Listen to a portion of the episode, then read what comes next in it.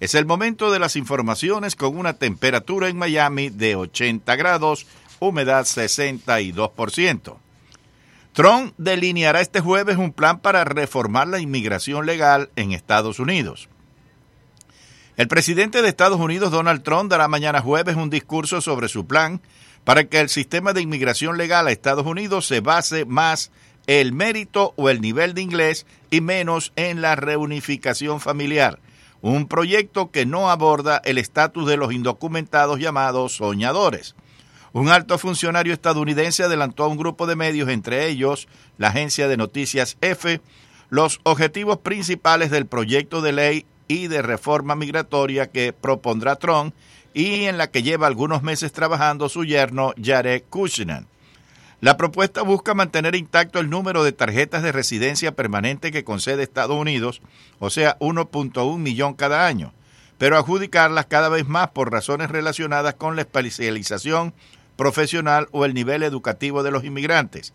Para ello, los aspirantes deberán superar una prueba de civismo y se juzgará su mérito en función de varios criterios, entre ellos su nivel de inglés, su edad o si tienen una oferta de empleo.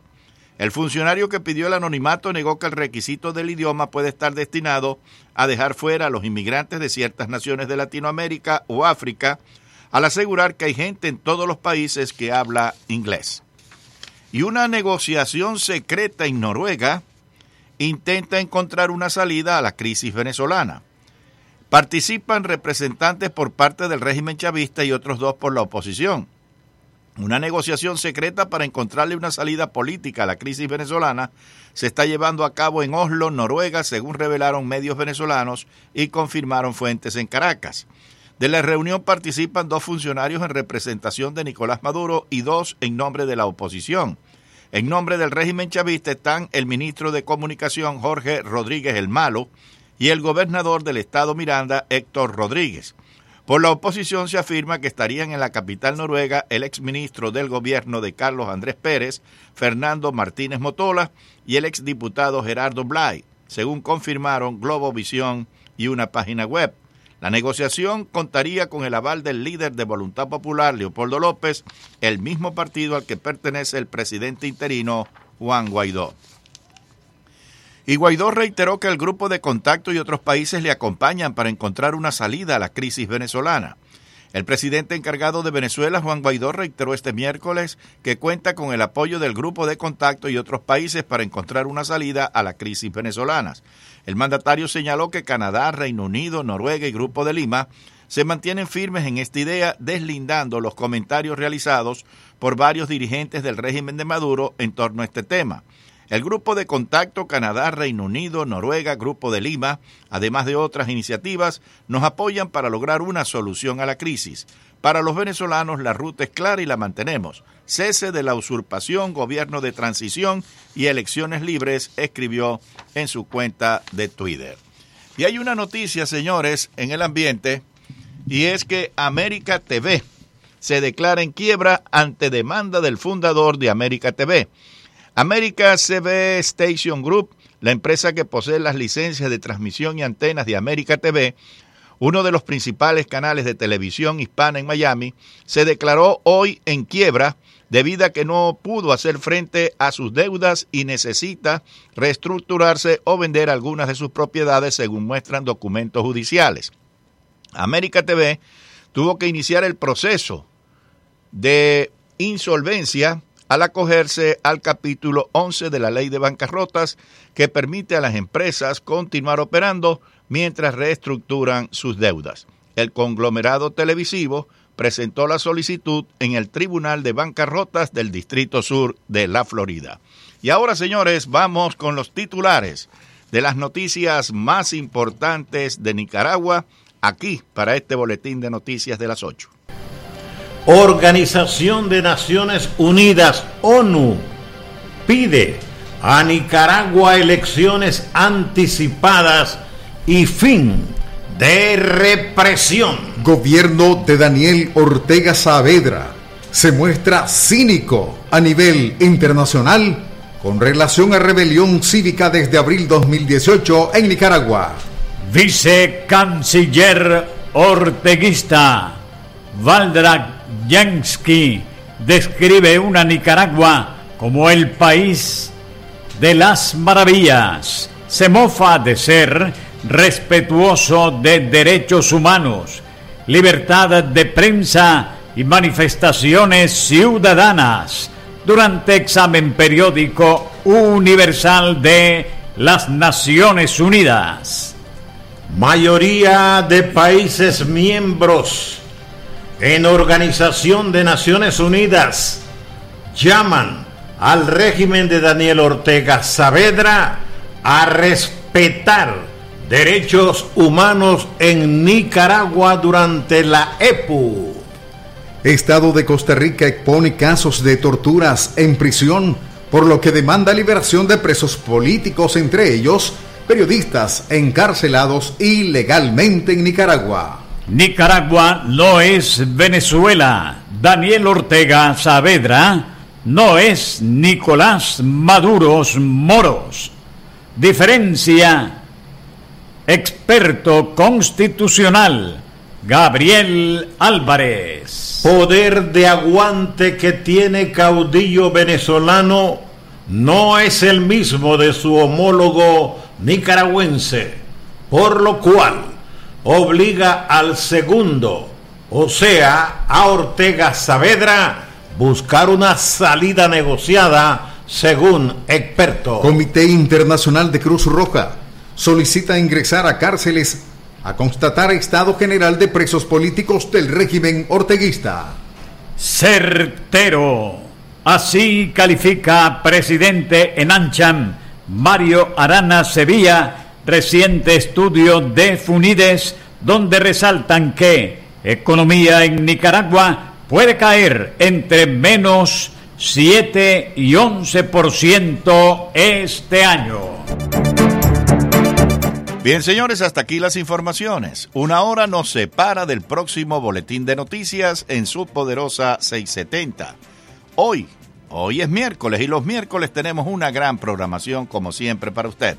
A continuación, El Mundo al Día con Enrique Encinosa. A las 10 llegará Ramón Saúl Sánchez y nos presentará Desafío. Y a las 12, 24 horas, el primer servicio informativo de su poderosa 670. Freddy Corea está en el control de estudios, Humberto García como locutor y ahora usted disfrutando de nuestra programación. Hemos presentado las últimas noticias desde nuestra sala de redacción y satélites.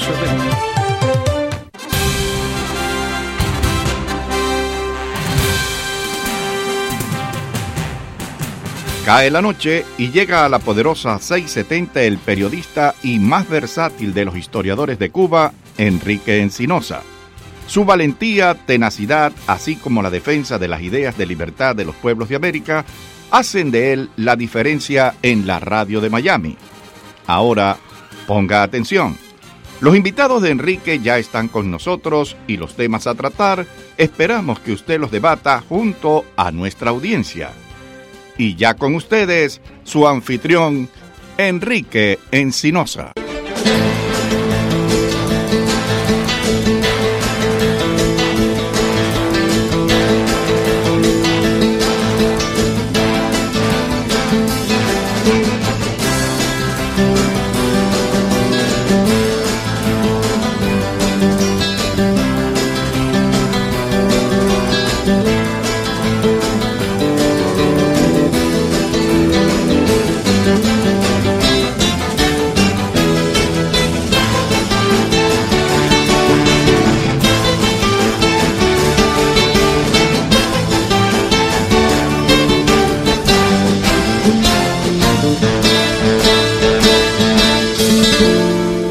Candela, Freddy. Freddy, vamos a ponernos en órbita hoy. Yo sé que tú siempre estás en órbita, Freddy, pero vamos a ponernos en órbita todos hoy.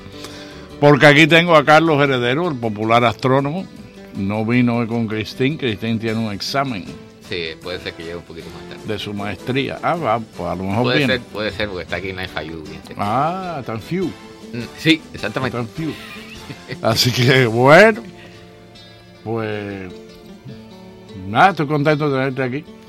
Sí, gracias por todo. Eh, La semana pasada tuviste vacaciones. tuve un poco de vacaciones y, y bueno, me enteré de la noticia que han tenido ustedes aquí con el fallecimiento de... de, de Resille. Sí, Sí, eh, eso ha sido trágico para mí. O sea, el hombre estaba aquí sano y saludable el miércoles y, y el sábado por la tarde murió.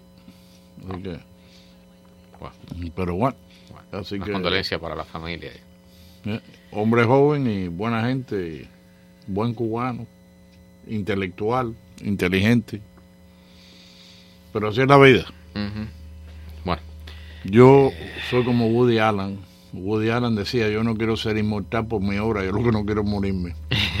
Así que, bueno, adelante. Veo que tiene muchos papelitos ahí. hay bastantes papelitos, traje unas cuantas cosas. Ha habido tantas noticias. Bueno, buenas noches a los amigos que nos escuchan y gracias por la invitación, como siempre. Eh, ha habido tantas, pero tantas noticias que, que realmente no sé, eh, ya, ya no, o sea, no me alcanza el tiempo para, para leer todo lo que aparece. Y hay muchísima, pero muchísima materia inter- interesante para, para tratar. Entonces, hice una pequeña selección de lo que encontré más a mano. Eh, y voy a empezar con una noticia, eh, una buena noticia, una buena noticia, muy curiosa por cierto. Eh, tú sabes que las personas que tienen problemas de esquizofrenia eh, eh, llevan eh, medicamentos. Sí. Que ¿Tú son- sabes cuál es el pullover de los esquizofrénicos? ¿Cuál es? Es un pullover que dice, yo soy esquizofrénico, yo también. Ok, muy bueno para empezar el día.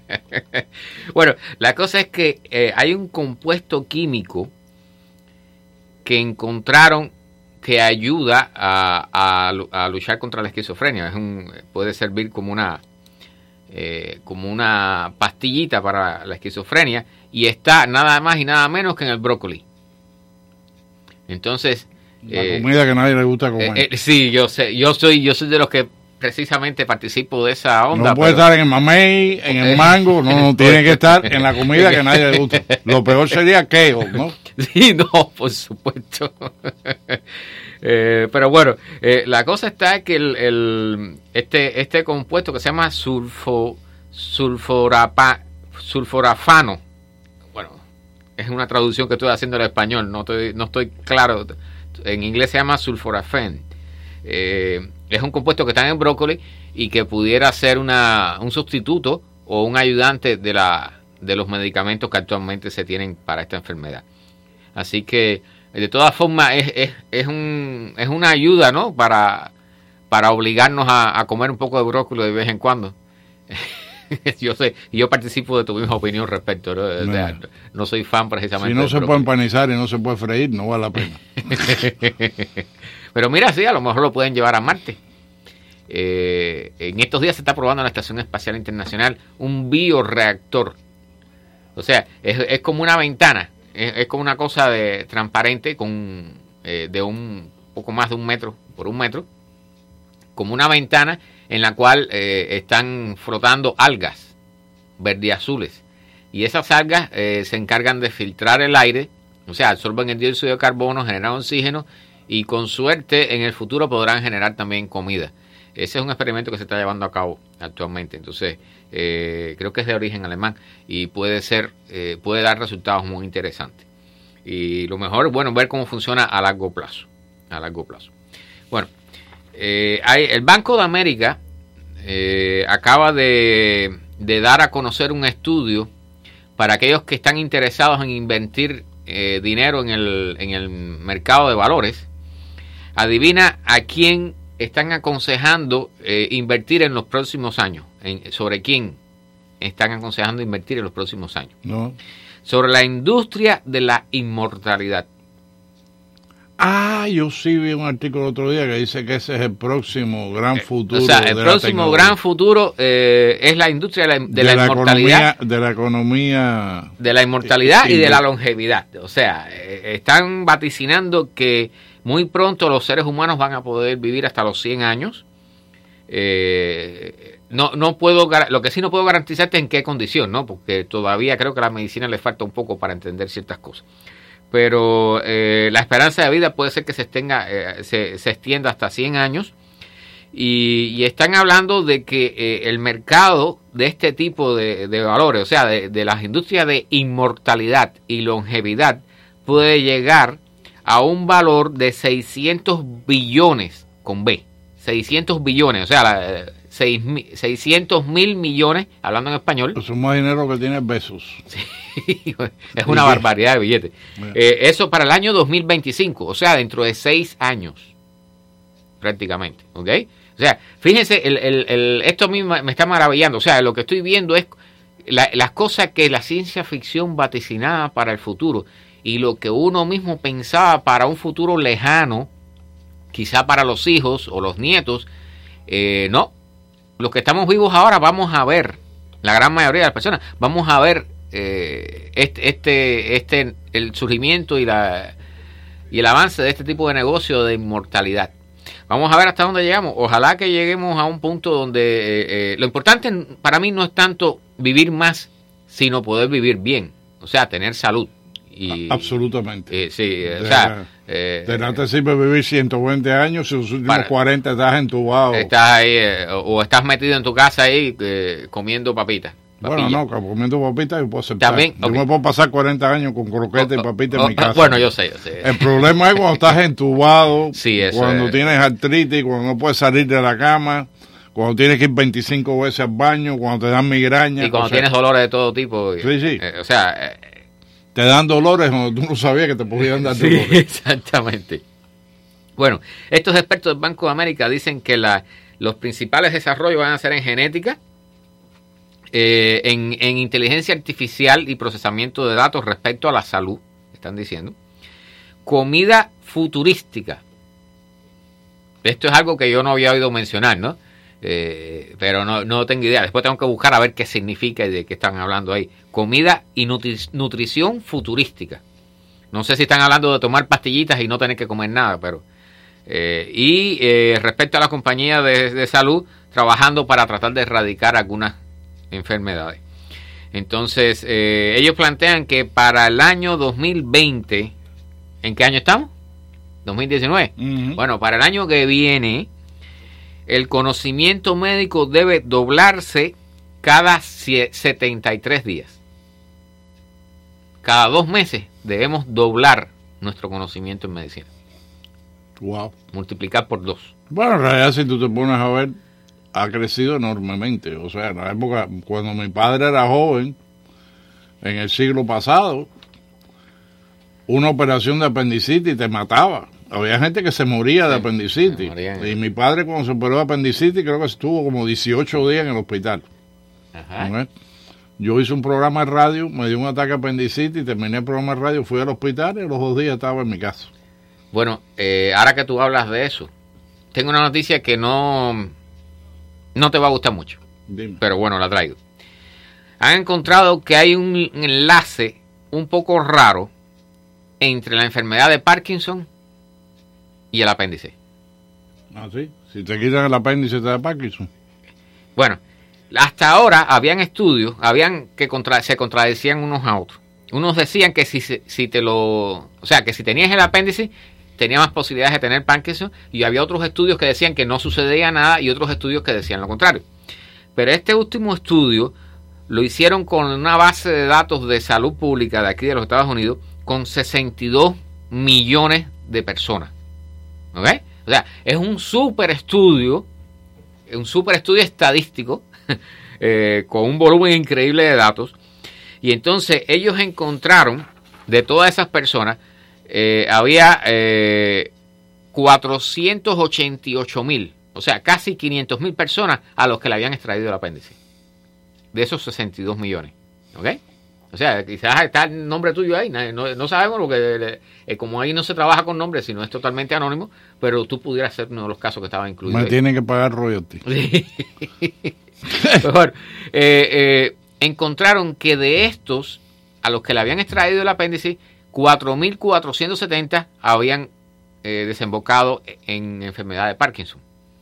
Comparando con 177.000 casos de Parkinson a los cuales no se le había extraído el apéndice, llegaron a la conclusión que si te remueven el apéndice, si te quitan el apéndice, tienes tres veces más oportunidad de ser diagnosticado con Parkinson en un momento Pues posterior. fíjate, yo no sé si hasta qué punto creer ese tipo de, de estudios, porque tú tienes que tomar ahí en cuenta toda una serie de mil otros factores de, de cada persona individualmente. Sí.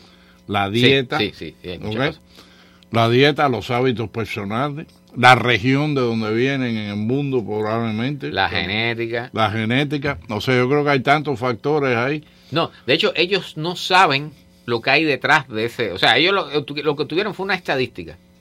Mm.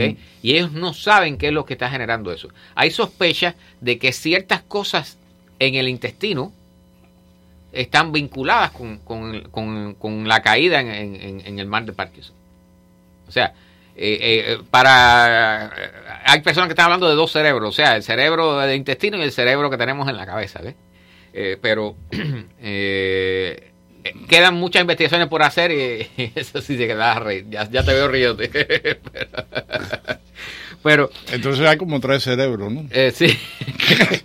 Pero la cosa está en que, eh, o sea, se están vinculando eh, eh, cosas, no solo con el Parkinson, hay otro tipo de enfermedades también a las cuales están vinculando con la flora bacteriana que tenemos en el intestino.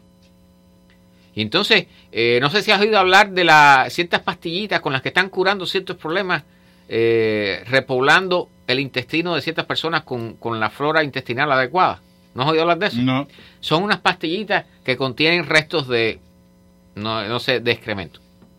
Pero están debidamente tratados y entonces las personas toman eso y repueblan su flora intestinal, resuelven unos cuantos problemas en el intestino y mejoran su salud increíblemente.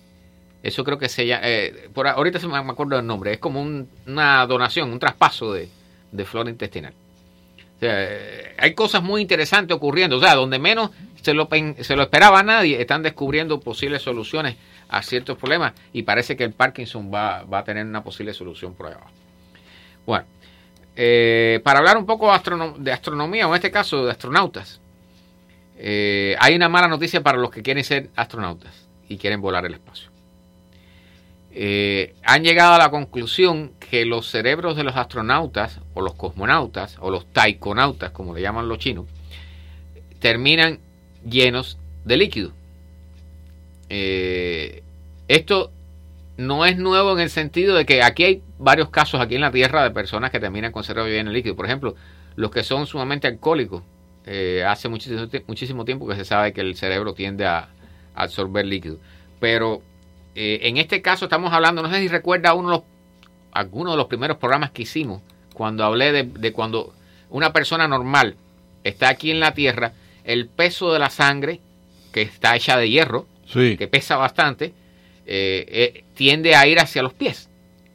Y entonces el, el cuerpo humano ha creado todo un mecanismo para superar ese, ese peso de la sangre y ha, eh, o sea, ha creado mecanismos en las venas de, los, de las piernas sobre todo las arterias para apretarlas y obligar a la, a la sangre a subir para que llegue a la cabeza y tener un suministro de sangre adecuado en todas partes del cuerpo. Pero ese mecanismo está adaptado para trabajar aquí en la Tierra, donde tenemos lo que se llama un, un G, un G, una, una G, una gravedad, que es lo que se conoce como la gravedad terrestre. Pero cuando subes a la órbita y estás en, en un mundo que eh, le llaman ingravidez, ahora se llama microgravedad, donde no hay fuerza de gravedad, el mecanismo que nosotros tenemos para equilibrar la cantidad de sangre en el cuerpo continúa funcionando. Y entonces el resultado de eso es que buena parte de la sangre, ¿a dónde va a parar? A la cabeza. Entonces, cuando tú ves las fotos de los astronautas, eh, antes y después del vuelo, cuando tú estás aquí en la Tierra lo ves normal, pero cuando estás ahí arriba le vas, a, le vas a ver la cara y la cabeza como hinchadas, como inflamadas. Y eso le ocurre a todos, porque parte del líquido del cuerpo va para arriba, porque ya no tiene que luchar contra la gravedad. Entonces, Entonces, eh, una de las consecuencias, hicieron un estudio en 11, particularmente los rusos hicieron un cuando estudio- tú vas a un astronauta, tú dices, oye, cabezón. cabezón, le puedes decir cabezón con todo derecho de... y encontraron que el, el 11, eh, eh, la cabeza llega a tener un 11% más de fluidos de los que normalmente tiene. Oye, eso es cantidad. Es hablando en serio, hablando en serio, cantidad de fluido. Es cantidad de fluido. Y entonces están eh, encontrando que cuando este fluido llega a ciertas partes que le llaman ventrículos, eh, puede afectar. O sea, hay, hace tiempo que se está buscando porque los ast- astronautas siempre, cuando están en órbita y cuando regresan, se quejan de que pierden capacidad visual. Y entonces parece ser que este problema de los líquidos en el cerebro tiene que ver con el debilitamiento de la capacidad visual de los astronautas. Eh, lo más sorprendente es que cuando regresan a la Tierra, eh, incluso meses después de terminar su misión y de haber regresado a la gravedad normal, continúa habiendo mayor cantidad de líquidos en el cerebro. Eh, para decirlo de alguna forma así, es como un globo que tú lo inflas por primera vez y después cuando lo inflas varias veces cada vez te es más fácil de inflar. Le entra más fácil el aire porque ha perdido elasticidad. Eh, parece ser que algún fenómeno similar se está produciendo y se, y se acumula, se sigue acumulando líquido en el cerebro. Entonces, eh, esto, este estudio está hecho con astronautas que lo que llevan son seis meses en órbita y cosas por el estilo. Pero Ya, cuando Tiempo completo. que muy poco tiempo. Pero cuando comencemos a poner esta compuerta de la que hablamos en el programa pasado, ¿recuerdas? La, la compuerta del espacio profundo, cero. Ujú. Ponernos en órbita alrededor de la Luna o hacer el viaje a Marte, que van a ser tres años, por lo menos. Entonces, este puede ser un factor grave en la decisión sobre el viaje y, y en, lo, en lo que pueda suceder en el medio matar astronautas. puede matarlo, puede volverlos, dejarlos prácticamente ciegos, deteriorarles muchísimo la visión y esa es una de las cosas. O sea, daño cerebral. Sí, daño cerebral, entre otras cosas. Entonces, eh, esto evidentemente va a llevar un estudio más serio. Y aunque se adelante en, en la posible generación de oxígeno, regeneración del oxígeno, de los gases, de la comida, el agua, el recirculamiento y el filtraje del agua, pero los efectos sobre el cuerpo humano parecen ser bastante eh, fuertes. Y me imagino yo que una de las cosas que, en las que vamos a tener que trabajar es en gravedad artificial. Y la única forma de lograr eso es poner, es hacer una vers- o sea, como un disco lo suficientemente grande y ponerlo a girar para crear una fuerza centrífuga. Eh, no sé si recuerdas la película 2001 Odisea Espacial, Sí, que sale el hombre corriendo por dentro de la nave y la nave lo que iba tenía un anillo que iba dando vuelta. Lo mejor que tenía la música. La música De Zaratustra. Yo me encanta esa música. Esa era la música que nosotros usamos. Eh, Dos Pake Zaratustra de 2001 era la música que nosotros usamos cuando hacíamos Radio Abdala en los años 70 para ¿Ah, sí? emisiones a Cuba. sí. Oh, Es impresionante. Tum, tum, tum. Sí, sí, eh, y, y escucharla con un buen equipo de audio mucho mejor todavía. Bueno, voy a dar una noticia que es un poco eh, humorística Ya no sé, para humor aquí. para para para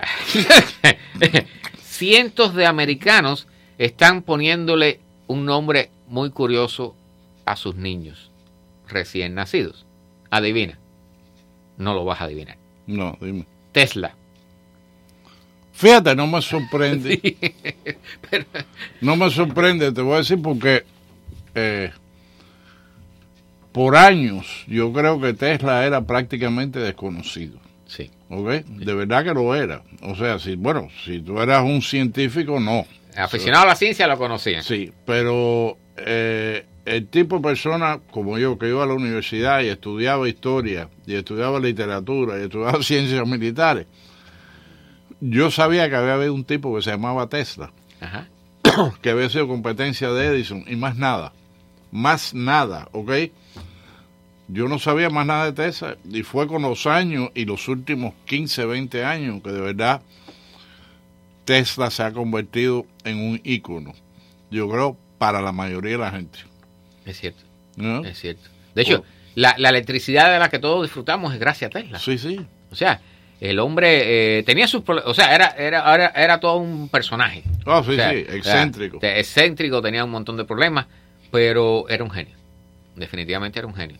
Y entonces, ahora, como ha surgido el automóvil Tesla, eh, las personas, y te voy a decir por qué le están poniendo Tesla. O sea, no le están poniendo Tesla por el científico, Por el le están poniendo Tesla por el automóvil. Sí, bueno. Entonces, eh, hay, te voy a decir, Yo el- el- conocí a un boxeador que se llamaba, y de verdad el nombre de él era, no era un apodo, se llamaba Cadillac James.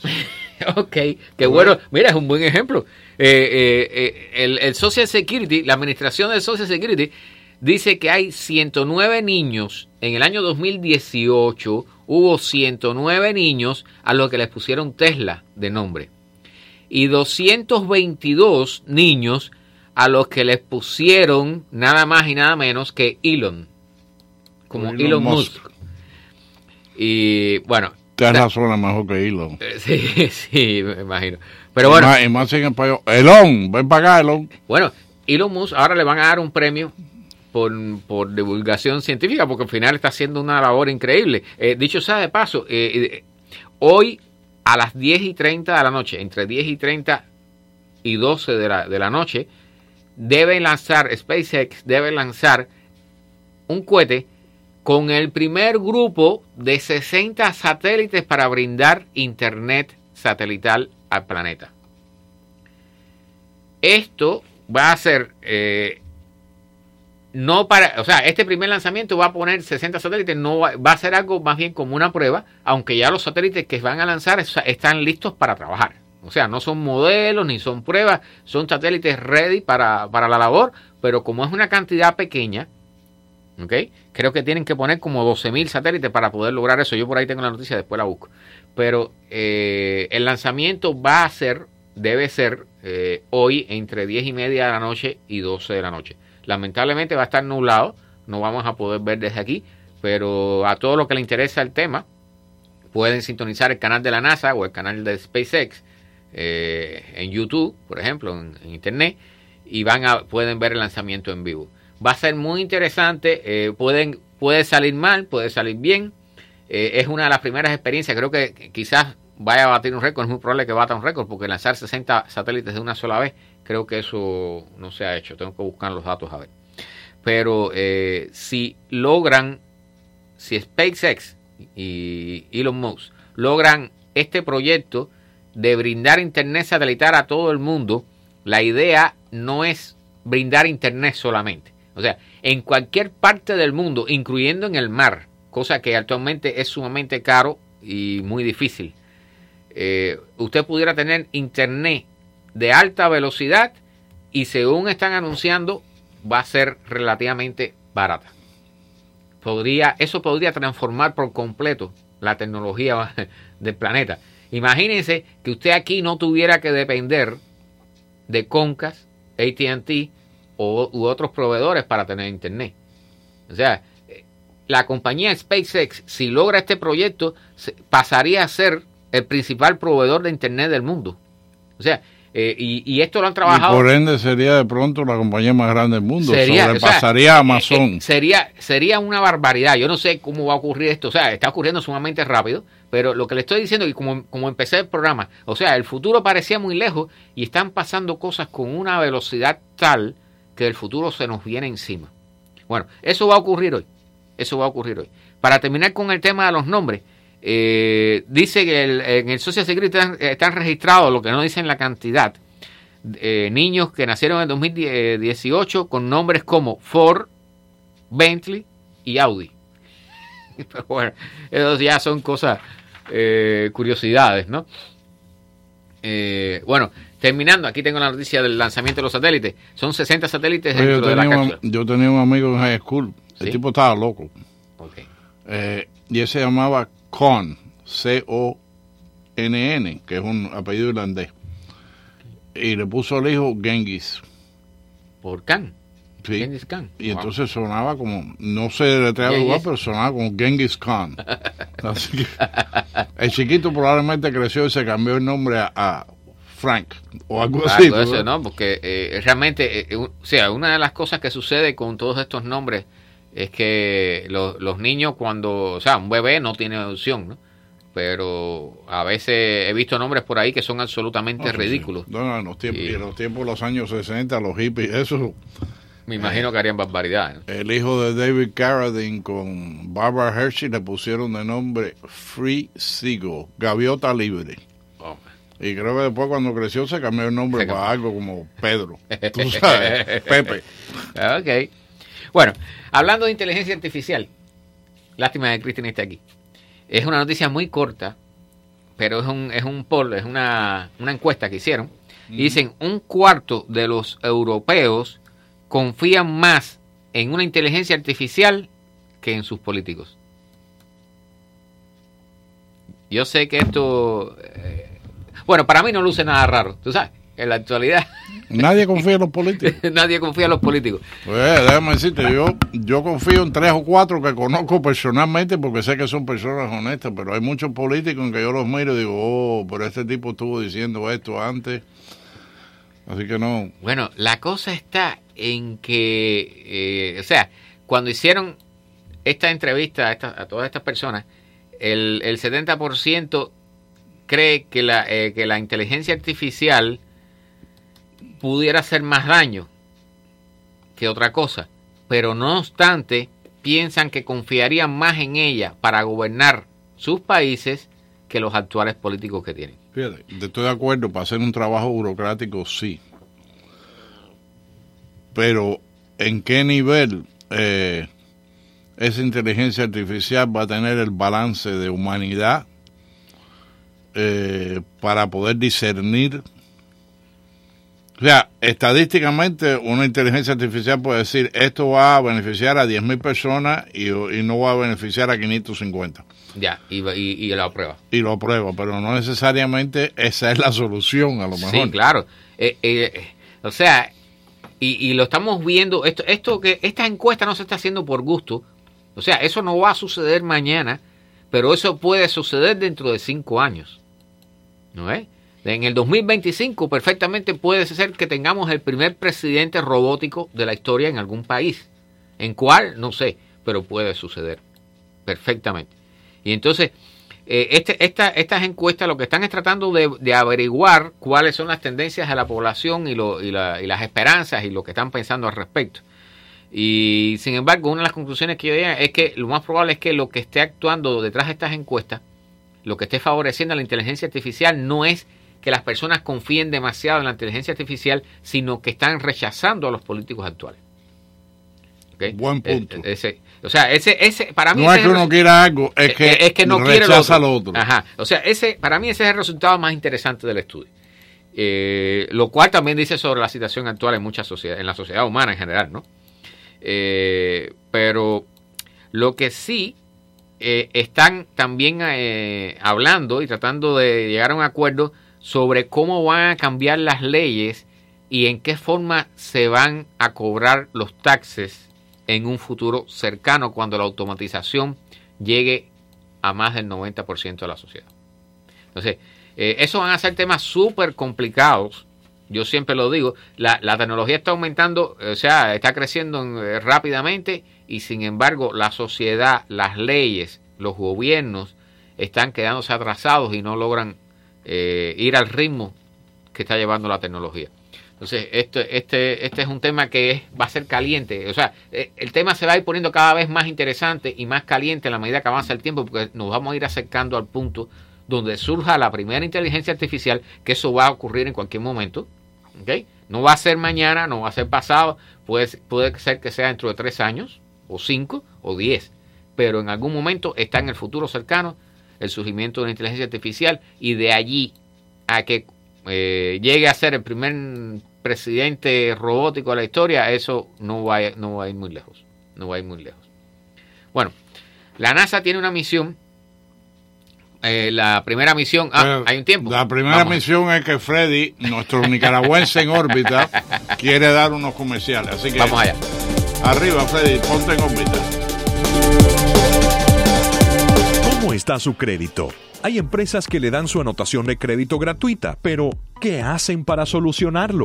En su salud financiera realizaremos una auditoría y consulta de crédito gratuita y le brindaremos su puntaje de crédito. Nuestro equipo de expertos financieros se sienta a su lado para personalizar un plan para aumentar su puntaje. Durante los últimos 20 años hemos aconsejado a nuestros clientes cómo mejorar sus vidas financieras. Trabajamos directamente con sus acreedores y buros de crédito para verificar, desafiar y cambiar a fin de aumentar su puntaje. Le proporcionamos herramientas para aumentar su puntaje. Llame a su salud financiera ahora al 786-529-6448. 786-529-6448 para obtener su consulta gratuita. Mejore su salud financiera hoy.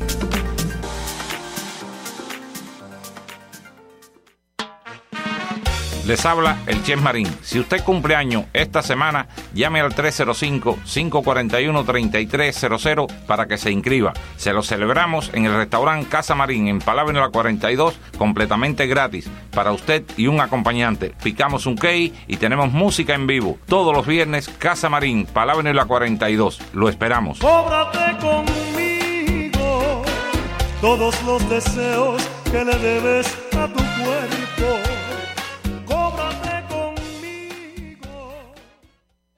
Recuerde, para mayores todos los sábados a las 9 y 45 de la mañana, patrocinado por Shen Senior Medical Center, que le ofrece un cuidado médico VIP a su alcance para darle una mejor salud. Llame ya al 305-424-8414.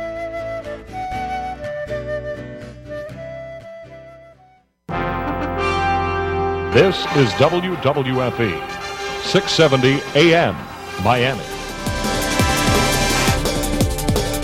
Candela. Y continuamos aquí con Carlos Heredero.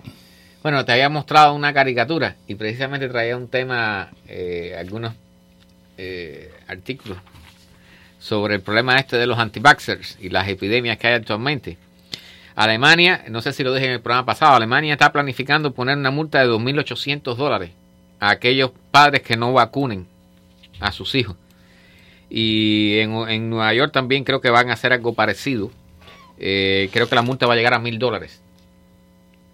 Eh, casualmente ayer yo reposté en Facebook una, un, como un, una simulación que se hizo y que hicieron casualmente en la Florida.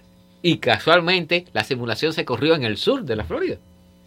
Para los casos de, de infección como este de la varicela, este tipo de enfermedades Oye, hay, contagiosas. cien- hay 100 mil casos de, de sarampión o De varicela sarampión. Ajá. en Estados Unidos. Mucho eso es porque mucha de la gente que está entrando en Estados Unidos, no solo inmigrantes ilegales, sino también turistas, vienen de países donde no se están eh, vacunando, donde no hay vacunación, donde no hay Bueno, eh, medidas eh, preventivas. eh, pre- exactamente.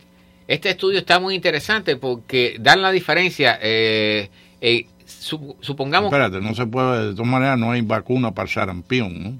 Ajá. O sí. No sé exactamente. O sea, aquí hay, eh, hay tantas enfermedades que mencionan en esto que hay que ponerse y ver las traducciones. No, yo estaba hablando hoy con una persona que me dijo dengue. El dengue eh, es grave. De la gente que ha llegado a Cuba hay gente que tiene dengue. Sí, y hay gente sí. que ha cruzado la frontera que tiene dengue. Sí, sí, que en Centroamérica está rampante. Eh, pero para casos de enfermedades contagiosas, un niño en una escuela o un adulto en un centro de trabajo de un lugar grande, eh, el- el nivel de contagio que pudiera haber, eh, e- ellos hacen un estimado primero con todo el mundo, o sea, con más del 90% de la población vacunado, y, vuelven a correr el modelo de computadora con solamente el 70% de personas vacunadas. Y entonces la diferencia en lo que hace el contagio, una persona contagiando a los demás, imagínate que el número, cuando están vacunados más del 90% de las personas, el número puede llegar a 500 enfermos. ¿Ok? Pero si se vacuna nada más que el 70% de la población, entonces el número puede llegar a más de 100.000 enfermos a partir de una persona. Entonces, eh, eh, eso es para que tengan una idea de la importancia de la vacunación generalizada, que es lo que precisamente protege y ha permitido erradicar algunas enfermedades que ahora están retornando porque la gente no se está vacunando. O sea, las enfermedades no se, declaran erradicadas, pero no están erradicadas realmente. Siempre quedan gérmenes por ahí. Lo que pasa es que el, el porcentaje de enfermos es tan bajo que se declara que se ha erradicado la enfermedad. Pero una vez, si tú, una vez que tú dejas de vacunar a la población o la población deja de vacunarse, perfectamente tiene las condiciones para que vuelva a resurgir. Yo personalmente siempre he estado en contra de que el gobierno obligue a nadie a hacer nada. Sí. ¿Ok? Porque yo en ese aspecto soy muy individualista. Pero la lógica te indica que si tú tienes un millón de personas en un área de unas cuantas millas cuadradas y hay una epidemia, el gobierno y las personas, ambos, tienen que hacer algo. Y el que se niegue a hacerlo, tiene que pagar. Ni no te estoy hablando de una multa, tiene que pagar con algo. O sea, tiene que, lo metes preso hasta que decida que se deja vacunar. Eh, o sea, están explorando Porque varias puedes opciones. arrasar con una, con una ciudad. Claro, eh, no, y lo, lo peor es que eh, La plaga, la plaga destruyó un tercio de toda la población de Europa en, en nada. en, en- en la Edad Media. Sí. Un tercio de todos los europeos murieron por la plaga. Y, y el problema es que cuando tienes una infección a gran nivel, eh, mientras más personas hay infectadas, más se riega la enfermedad. O sea, el problema, pa- eh, lo, lo más importante es mantenerlo a un nivel bajo. Y una vez que se va de control, entonces ahí ya la cosa se pone fea. Por eso es que es tan importante y se insiste tanto en la vacunación de todos. Eh, de hecho, la FDA acaba de, de- de declarar que los anti-vaxxers pudieran crear una epidemia en cualquier momento. O sea, por culpa de ellos se pudiera desatar una epidemia mucho más grande de lo que está comenzando ahora. Eh, y eso sin hablar de los cruceros. No sé si viste el caso del crucero este de la, de la iglesia de la cientología, que tuvieron que ponerlo a todo el mundo en cuarentena porque hubo algún que otro enfermo adentro. No, no, Eh, lo- los cruceros son lugares especiales para la transmisión de enfermedades. Pero claro. Es un entorno totalmente cerrado, aislado, eh, y todo el mundo está en contacto uno con otro. Eh, No, además, si tú tienes una comida en especial, o un crucero que tiene tantos tipos de comida, con una sola eh, fruta o un solo postre que, tenga unas bacterias dañinas, de pronto tú tienes 70 personas vomitando y enfermos. Bueno, el ejemplo que pone este artículo es de un crucero de Royal Caribbean que eh, tuvo que retornar a la Florida en el, en, el, en el primer día del brote de la enfermedad gastrointestinal que tuvo, habían 277 pasajeros con enfermedades. Al segundo día, el número era 475. Y si hubieran esperado un día más, el número hubiera llegado a 1500. Porque hay periodos de incubación. También. Entonces, eh, eh, aquí hay eh, ellos hacen cier- ciertas recomendaciones para las personas, sobre todo que están en condiciones así, por ejemplo, que viajan en un crucero y que puede haber algún caso así. Eh, lo primero que recomiendan es evitar tocarse los ojos y la boca con las manos. Eh, lavarse las manos frecuentemente y estar vacunado. O sea, si es posible antes del viaje, vacunarse. Eh, desinfectar todas las superficies y los juguetes que usen los niños y los adultos también la superficie eh, y evitar el contacto con, con los mm, cubiertos de cocina eh, los cubiertos de, Sí. de mesa que pudieran haber tocado a otras personas o sea todo, todo eso mire lo que si usted va a ir a un crucero bajo una cierta alerta de posible epidemia todos los cuidados que va a tener que tener ¿ok? Eh, y por supuesto tratar de evitar contacto con otras personas. Eh, si se baja en un puerto, tratar de evitar tomar agua o consumir ciertas comidas que no estén bien cocinadas. Eso sí lo sabemos. Los que los que lo- los cubanos que van de, de visita a Cuba saben que si toman agua allá regresan acá con un montón de enfermedades en, en Sí, gastrointestinales de todo tipo. Eh, El agua Cuba de la pila no es potable. Bueno, eh, y bueno, hay- y prevenir, tratar de prevenir las, las picadas de insectos. Que eso, esto es otra fuente de transmisión de enfermedades bastante grande. Eso es para lo que se lo que le- yo no he ido nun- nunca a un crucero, déjame decirte. Yo, Yo he estado. Como a 10. A mí me encantan Sí. los Un cruceros. crucero es bonito. Entonces, Hay uno que es el Primero, que- primero nada, muy relajante porque me imagino, ¿no? si tienes, si tienes algún tipo de sentido común, apagas el celular y te pasas una semana sin que nadie te esté molestando. Pero es que además de eso, mira, el entretenimiento es fabuloso, la comida es brutal, ¿ok? Para todo tipo de gusto, desde el diabético hasta el, hasta el gandío. Ok. ¿Ok? Eh, o sea, Manny García se puede comer la mitad de la comida de un crucero en un día, pero pero bueno. Eh, y el crucero es muy relajante. De verdad, a mí me encantan los cruceros. Yo he ido con los cruceros, yo he ido a México, he ido a las Bahamas, he ido a Haití, a, a La Badí, he ido a Islas Vírgenes, a Puerto Rico. Va, o sea, toda esa zona. Bueno, hay un crucero que es el que yo sí quisiera hacer algún día. Que es un crucero que sale de aquí, eh, de, o sea, de la costa oeste de los Estados Unidos, y hace todo el recorrido hasta América del Sur y llega hasta la Antártida. Son tres meses de crucero. Vale 10 mil dólares el ticket. o sea, Cristín, ¿estás escuchando? no, mejor que no. si, le- si te mete un tarjetazo, Cristín, ya tú sabes, Son tres meses de viaje por persona. por persona. O sea, tú y Cristín te costaría 20 mil. 20 mil dólares. Y tres meses de viaje. O sea, estás tres meses sin generar dinero. O sea, ¿ok? Pero sí llegas hasta la Antártida. O sea, ver los pingüinos, eh, toda esa serie de cosas. Pero vete, ¿cómo se llama? Un de esos, un centro de, de oceanografía y ves un pingüino. Ok, ok. bueno, eh, tú acostumbras a usar el jabón, el jabón antibacteriano, ese jabón que es líquido. A mí no me gusta usar, he, no escuchado gusta. diferentes cosas sobre No me gusta el jabón líquido este que, que venden. O sea, Lo lo, he uso si no usado. tengo, no tengo más remedio, lo uso, ¿no? Lo he usado, pero no es una cuestión así que... Bueno, hay, hay varios estudios relacionados con eso. La, eh, creo que es la FDA también declaró que no, no, no tenías ningún beneficio de usarlo relacionado con las barras de jabón, de jabón normales.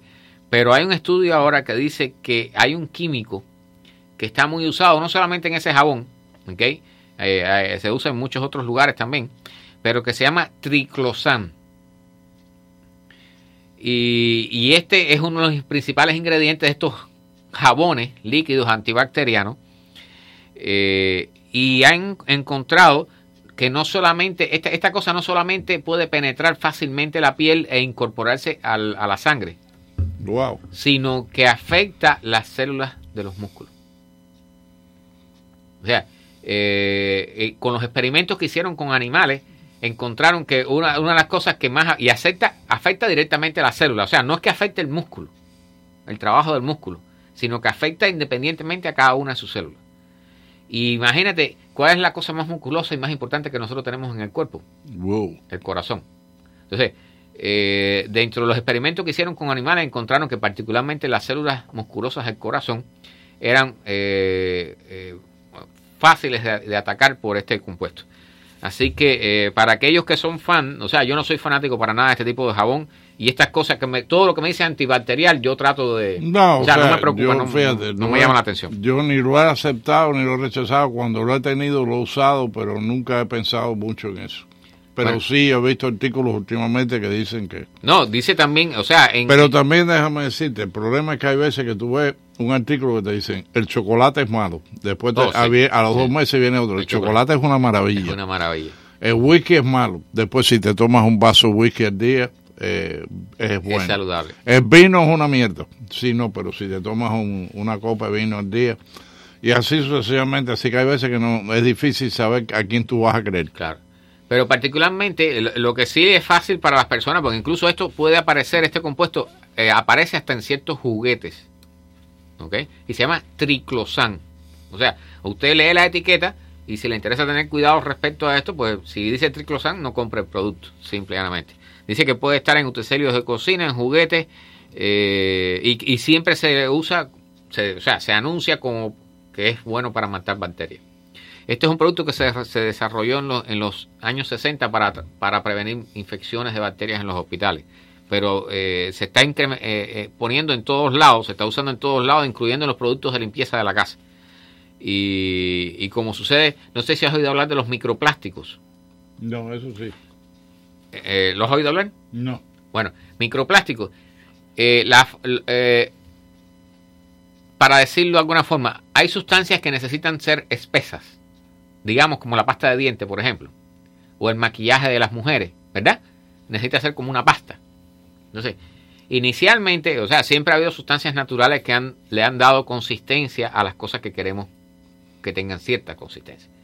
Pero a partir de cierto momento, la industria se dio cuenta que usando unas bolitas muy pequeñas de plástico, a las cuales llamamos microplásticos en español, en, inglés creo que se llaman microbeans, eh, creaban un efecto muy similar que incluso para, por ejemplo, el maquillaje de las mujeres era mejor, lucía, daba un resultado mejor y por supuesto era más barato. El problema es que ese, ese descubrimiento ha llevado a que el microplástico se incorpore a todo, todo, prácticamente todo lo que usamos que tenga algún tipo de consistencia jabonosa o, o así pastosa. Y el resultado de eso es que actualmente cuatro de cada cinco peces que se extraen del mar contiene plástico. Y no es solamente por el plástico que puedan consumir de jabitas y otros tipos de plástico que hay en el mar, sino también porque el microplástico está saliendo de todas las aplicaciones que nosotros tenemos en la casa y en los centros de trabajo, en lugares de industria, va por todo el desagüe hasta el mar. Y se ha incorporado a la cadena alimenticia. Y lo, y lo peor es que los sistemas de filtraje que tenemos para filtrar las aguas residuales sirven para eso. no sirven para eso.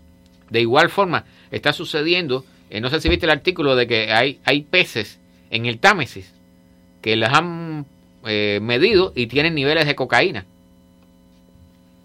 Porque el, el- el- el- igual que otro tipo de drogas, o sea, medicinas, todo lo, todo lo que consumimos y que sale por la orina, termina en, en- en todo el sistema de desagüe y va a parar a los ríos y a los mares. Bueno, vamos a parar aquí con los pescados periqueros.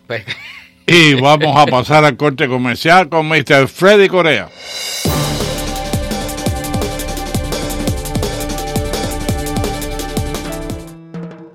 Los implantes dentales son la solución más efectiva y moderna para recuperar, reemplazar piezas perdidas en su boca. ¿Le falta un diente? Los implantes son la solución. ¿Le faltan todos los dientes? Los implantes dentales son la solución. Comuníquese con nuestras oficinas para determinar y averiguar cómo los implantes dentales pueden ser su solución. Doctor Antonio Otero. Los centros dentales Otero cuentan con seis localidades en el sur de la Florida. Estamos aquí para servirle en todas sus necesidades dentales. Llame hoy y confíe su salud dental a los centros dentales Otero 305-442-8866. 305-442-8866. ¿Qué tal amigas amigos? Les habla Eduardo Alemán. Al mediodía, en la hora del almuerzo, tenemos otro encuentro, esta vez con noticias, el poderoso del mediodía. Todo lo que sucede a nivel local, nacional e internacional en 60 minutos. Los esperamos desde las 11 y 30 de la mañana. Un servicio informativo de La Poderosa 670.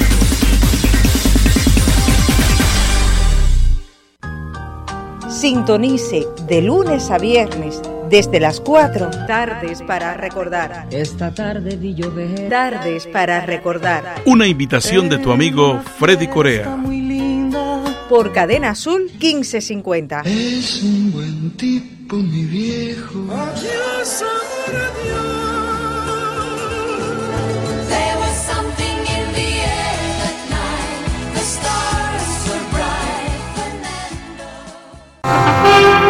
This is WWFE, 670 AM, Miami.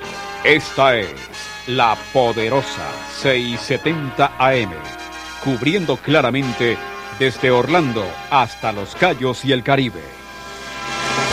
Con sus ondas domina las calles de mi ciudad, trayéndonos alegrías, cumpliendo con la verdad. La poderosa,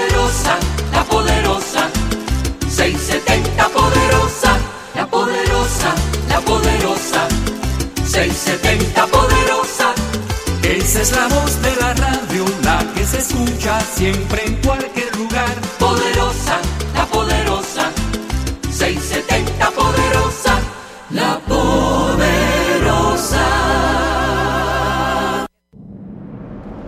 Pensamientos de Simón Bolívar. Para lograr el triunfo, siempre ha sido indispensable pasar por la senda de los sacrificios y los dolores. Juntos sí podemos obtener la libertad deseada. Dios, patria y libertad. y libertad. A continuación, las últimas noticias desde nuestra sala de reacción y satélites. Buenas noches, son las 8.59 minutos aquí en su poderosa 670. 78 grados la temperatura, 72% la humedad y el mundo, el mundo está lleno, pero lleno de noticias y nosotros las tenemos. Estados Unidos suspende vuelos hacia Venezuela por motivos de seguridad. El Departamento de Transporte de Estados Unidos anunció este miércoles la suspensión de vuelos comerciales y de carga hacia Venezuela por motivos de seguridad. Las condiciones en Venezuela amenazan la seguridad de los pasajeros, las aeronaves y las tripulaciones que viajan hacia o desde ese país, dice la carta en la que explica la suspensión.